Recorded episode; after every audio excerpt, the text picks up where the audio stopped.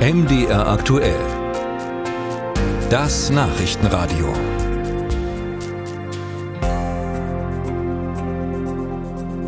Wir fangen an mit einer Bemerkung, die Sachsens Ministerpräsident Michael Kretschmer letzten Freitag gemacht hat, und zwar im ZDF Morgenmagazin.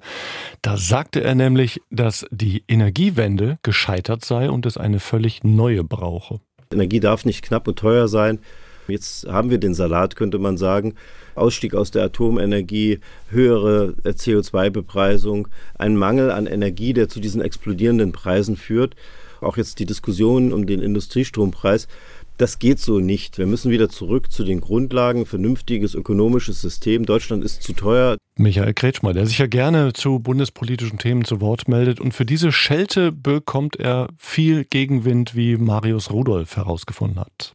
Es ist nicht das erste Mal, dass Michael Kretschmer die Energiewende für gescheitert erklärt. Bereits vor ziemlich genau einem Jahr machte Sachsens Ministerpräsident damit Schlagzeilen. Kretschmers Urteil zur Energiewende kommt für Wirtschaftswissenschaftler Joachim Ragnitz vom IFO-Institut in Dresden aber nach wie vor zu früh. Die Energiewende hat noch gar nicht richtig angefangen, sondern ähm, das geht ja jetzt erst allmählich los, dass man eben die ganzen ja, regenerativen Energien dann eben ausbauen will. Und da kann man jetzt noch nicht sagen, dass das gescheitert wäre. So sieht es auch Franziska Schubert, Fraktionsvorsitzende der Grünen im Sächsischen Landtag. Dort ist die Partei zwar Koalitionspartner der CDU, in der aktuellen Frage ist man sich aber nicht einig. Ich denke, dass die Energiewende nicht gescheitert ist. Die Energiewende wurde über viele Jahre politisch ausgebremst. Daran hat insbesondere auch die CDU eine große Aktie. Und jetzt sehen wir sowohl in Sachsen als auch in Deutschland, dass an der Energiewende mit voller Kraft gearbeitet wird. Sogar das sächsische Energieministerium hält einen Neustart der Energiewende für nicht notwendig. Die wurde nach Angaben eines Sprechers bereits in den letzten anderthalb Jahren neu aufgesetzt. Gegenwind gibt es auch vom Deutschen Gewerkschaftsbund in Sachsen. Die stellvertretende Vorsitzende Daniela Kolbe sieht Kretschmer selbst in der Pflicht. Andere Bundesländer bekommen die Energiewende sehr wohl gewuppt. Da sieht man einen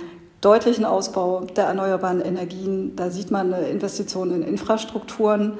Äh, in Sachsen hinken wir da hinterher. Wir bauen immer noch, in, wenn man sich die Zahl anguckt, Windräder eher ab, als dass wir einen Zubau sehen. Ähnlich sieht es die IG Metall Sachsen. Die Gewerkschaft wünscht sich von Kretschmer und der Landesregierung mehr Unterstützung für einheimische Unternehmen, die für die Energiewende gebraucht werden. Zuspruch bekommt Kretschmer dagegen vom Bundesverband der mittelständischen Wirtschaft. Dessen Chef Christoph Ahlhaus teilte MDR aktuell schriftlich mit. Ja, die Energiewende, so wie wir sie bisher erlebt haben, ist gescheitert. Die Unternehmen in Deutschland brauchen endlich Klarheit und Verlässlichkeit und eine deutliche Ansage des Kanzlers, wohin die Reise gehen soll.